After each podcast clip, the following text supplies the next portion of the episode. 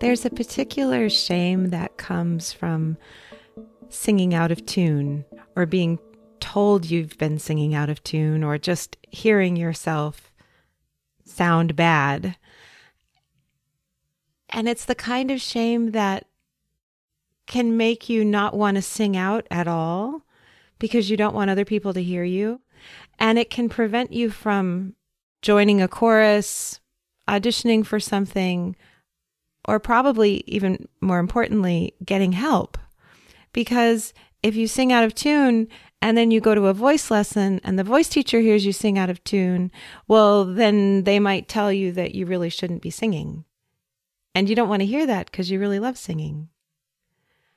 This is a real fear. This is a real thing. I've made a video training with some really simple exercises that will help you sound better. You can do them on your own. You can do them when nobody else is home to hear you. Not all of them even require you to make a lot of noise. But if you do them, if you make a habit of them, if you make a practice of doing them, you will improve the sound of your voice and you will improve your tunefulness because honestly, most singing out of tune comes from bad technique, not because there's something wrong with your brain, you have no talent, God spites you, none of that. Most of singing out of tune is just about how you're using your body. And so I give you exercises you can do in the privacy of your own home and see how they feel, see how they work, and reach out to me and let me know. To get to those exercises, visit my website, mvmusik.com. Right on the homepage, there's a box where you can input your email and I'll send them right to you.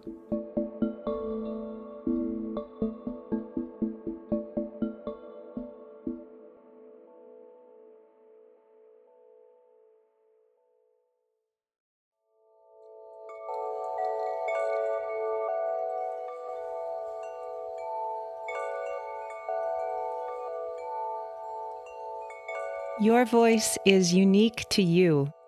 It grows as you grow, it changes as you change. If you're curious about the relationship between your voice and your body, your heart and your mind, welcome.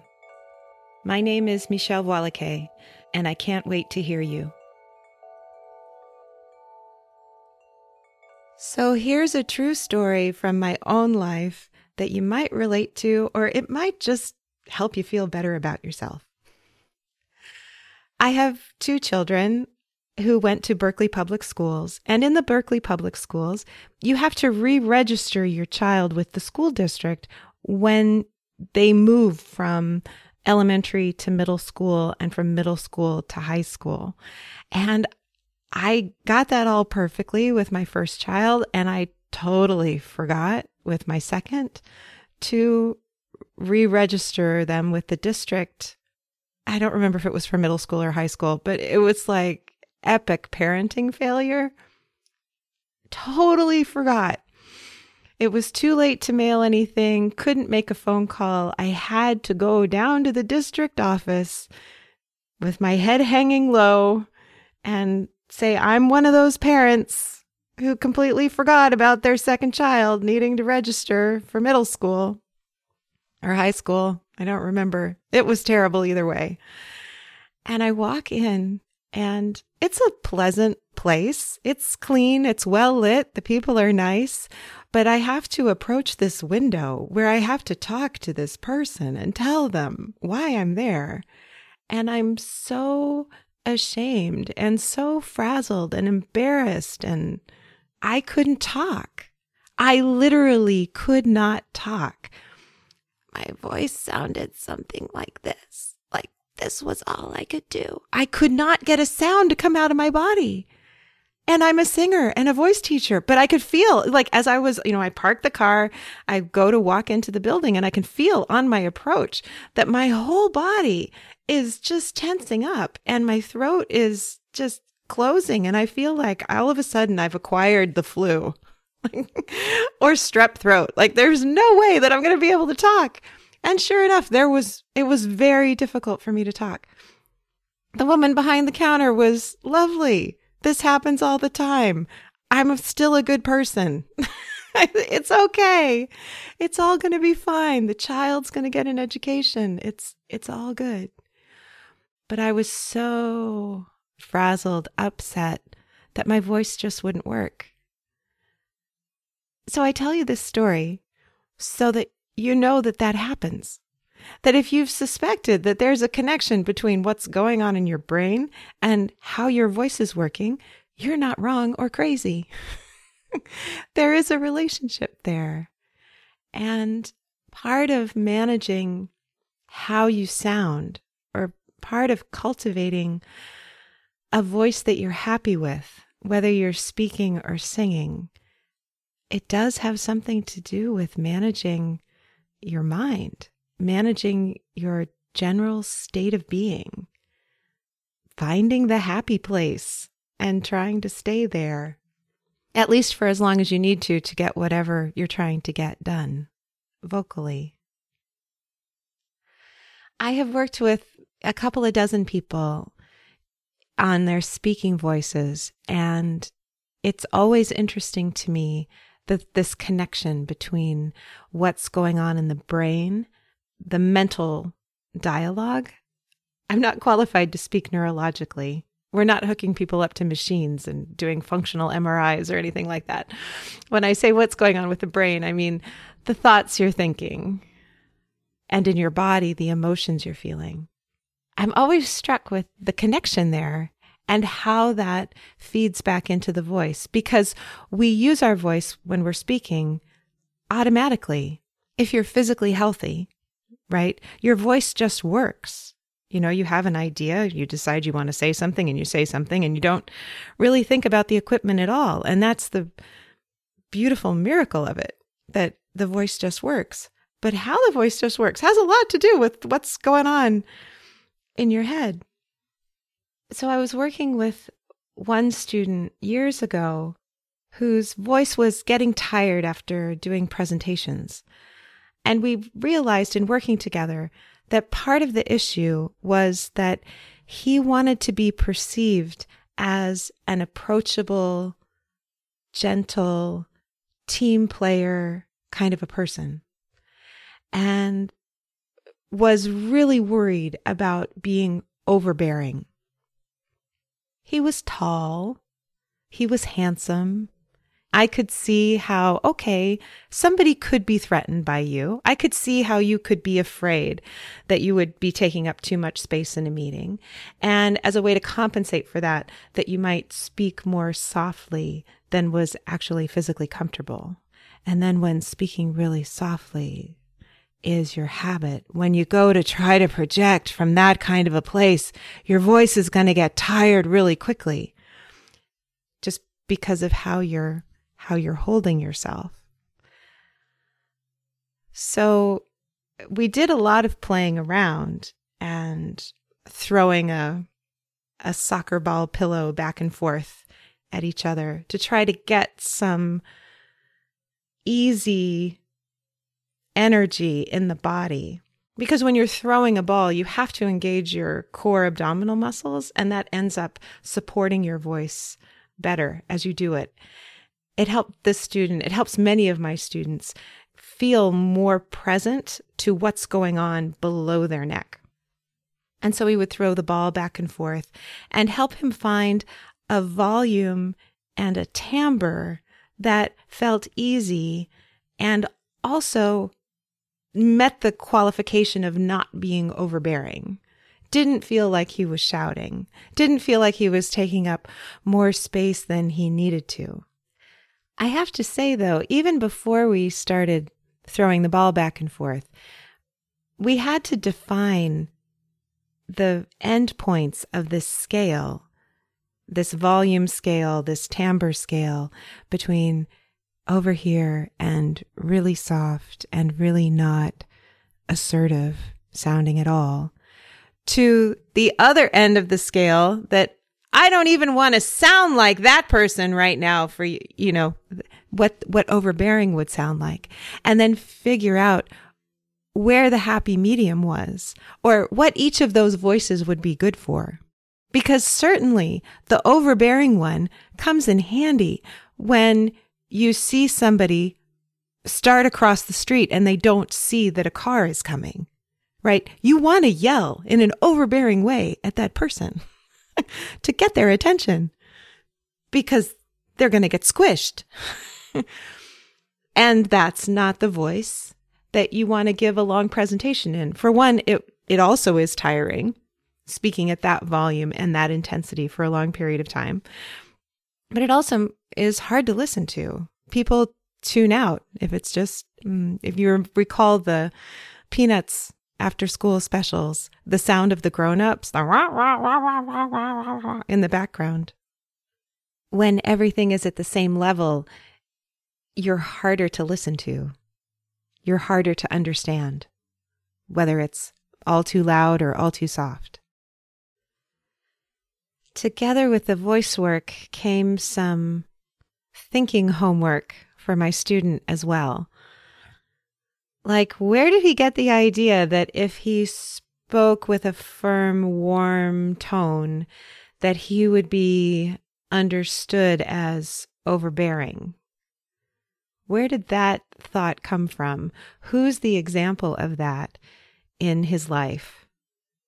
Often, I, I see in my own life how hard I'm trying not to be like so and so. So who who was that person? Where was that idea? And is does it have to be true? Just because you knew that one person who was like that, does that mean that everybody who occupies that position in a group, in a team, who behaves like that, or who speaks with a firm voice is necessarily overbearing?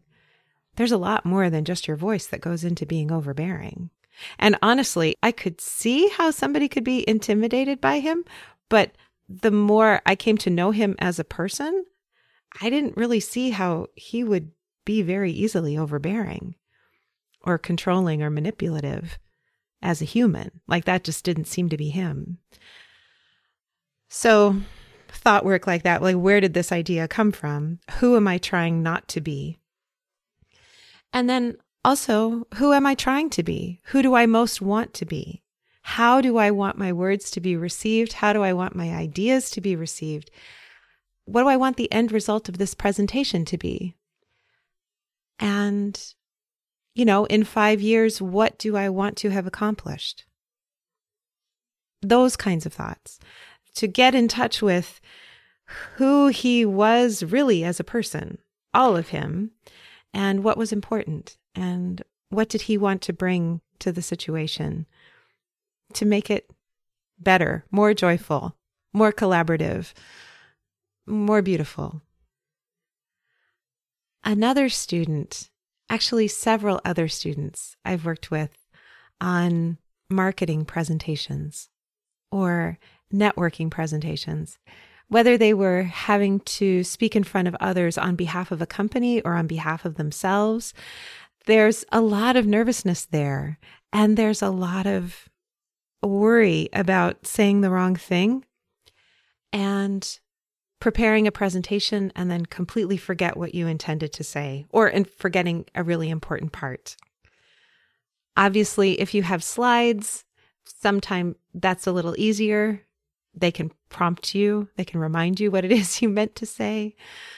But then, you know, making the slide deck itself is its own drama. How much do you put on the slide? What do you leave off? It still takes a lot of practice to give a presentation well and to not forget the words. That you just kind of can't get around. It's going to take practice. But one of the things that I've found in common is the way that jargon can just get in the way.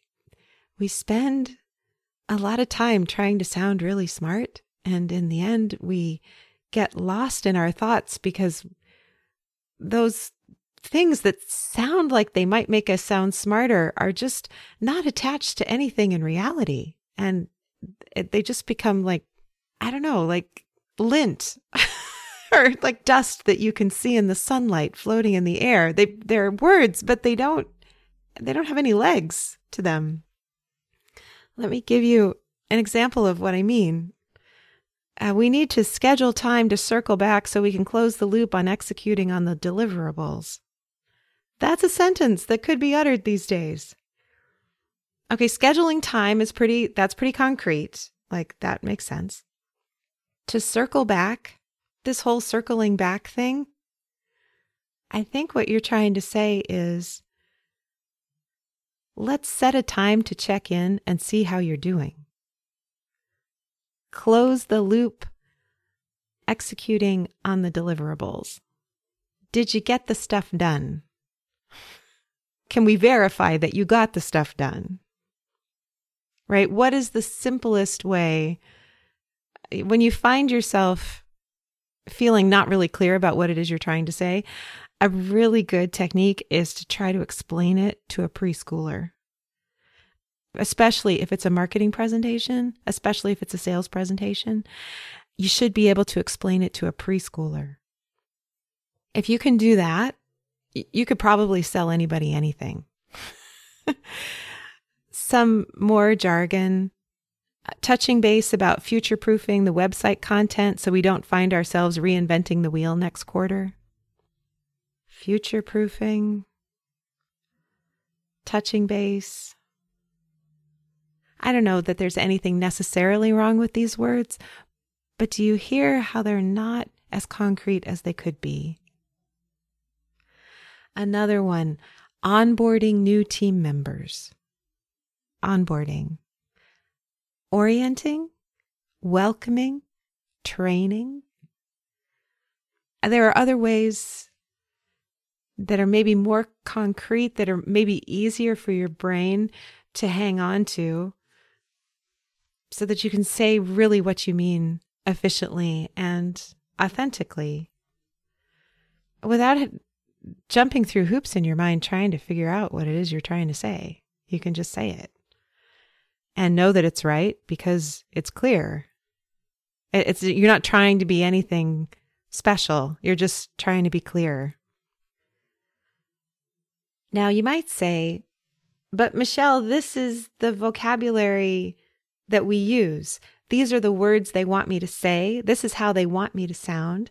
And this is my job. To which I say, absolutely. Use the vocabulary they want you to use.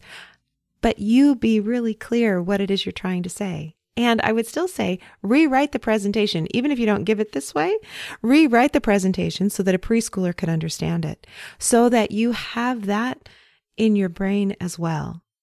So that if you need to say all the jargon because that's what's going to work for the situation, use the jargon, but really know what you mean. Everybody will benefit from it. Now, if you're using jargon because you think that's what they want to hear, if you think that's what will make you sound like you know what you're doing, authoritative, capable of helping them, I really want you to question that. Because the one thing that jargon is really good at is masking vulnerability. Jargon keeps people at arm's length from one another. And if what you're speaking about is an organization that you really care about and you want somebody to donate to, or you're trying to sell your services and your services are helping people live a better life in some way. You don't want to create more distance between you and the person you're trying to reach. You want to close that distance as much as possible. And you do that by helping them open their heart, open their mind to what it is that you have to offer the goodness, the beauty, the joy, the care, the love. Jargon won't help with that. And this is really where talking to a preschooler will help with that because jargon really doesn't work on preschoolers. it's perfectly satisfactory to say, I help people feel better. I help people do what they say they're going to do instead of I help people execute on their deliverables. I help people write amazing grant proposals. I help people, you fill in the blank, but in the simplest way you can. In the same way that jargon keeps us at arm's length from one another, jargon keeps you at arm's length from your own feelings, from your own body, from your own truth and wisdom. So you might find when you try to take the jargon away that you, you really can't think of anything. And that's when it's very useful to sit with yourself and notice what you do feel physically in your body. Thinking about the result, the end result, which is, say, you want to convince somebody to donate money to your child's school trip to Washington, D.C. And maybe you need to write an email to your friends and family to do that. So you're sitting with these what are these words? And maybe the words to friends and family are really maybe your friends and family are really easy. You know, you just kind of say, "Hey, Susie Q is going to DC. It would really help out if everybody could give 30 bucks. You know, you'd get us there." And maybe that's all you need to say. But maybe it's more complicated than that. Maybe it's more nuanced than that. Or maybe even just for you asking the people in your life for 30 bucks so Susie Q can go to DC, that alone feels really hard. So the words may be simple, but the act of pushing send on the email is hard. Either way, if the words are hard or if pushing send is hard, sitting with yourself, where do you feel that in your body? the school trip to Washington, D.C. What are they going to learn? What do you want them to learn? What's exciting about that for you? And where do you feel that? Does it make your chest feel alive or heavy or do you get butterflies in your stomach? Do you remember the school trip that you went on? Or maybe you didn't ever get to go on a school trip and you're like really jealous and you, you'd really like Can we raise enough money so that I could be a chaperone? Even though my child would hate that, I would love to go on the trip. Where do you feel that in your body? And just breathe with that. Allow yourself to be with that feeling.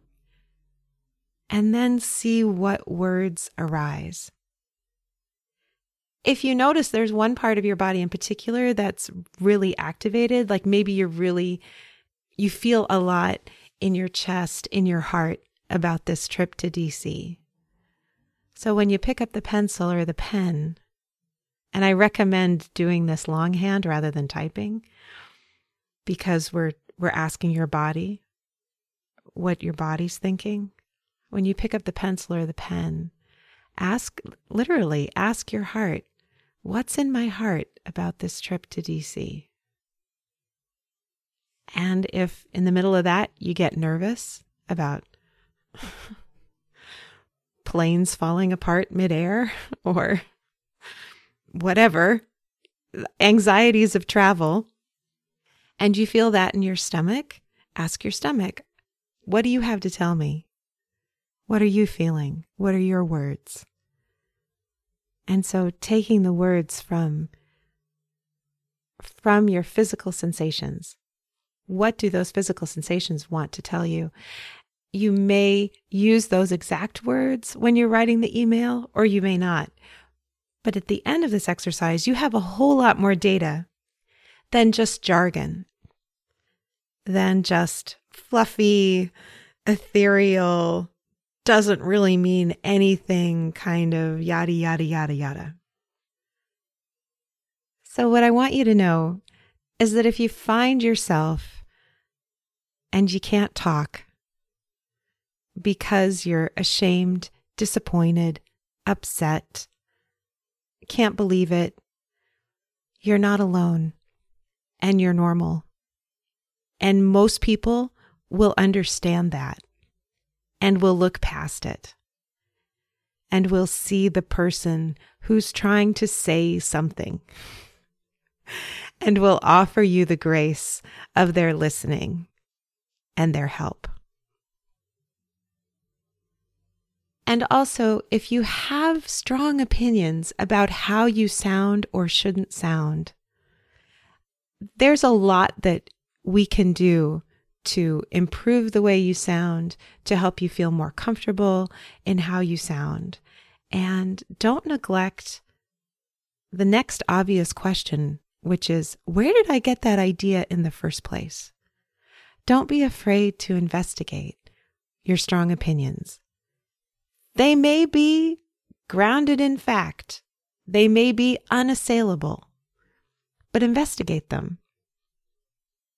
And thirdly, jargon keeps us separate from one another. Try to avoid it if you can. And when you get stuck trying to communicate something, it's really helpful to take a breath or two or three and feel into your body. Feel what your body has to say about the thing you're trying to say. Ask your body what it thinks. And you'll probably find some helpful words and phrases will appear that will connect you to your audience rather than distance you from them. And when you're more connected, you'll feel safer. You'll speak more truth. You'll get more done. Thanks so much for listening.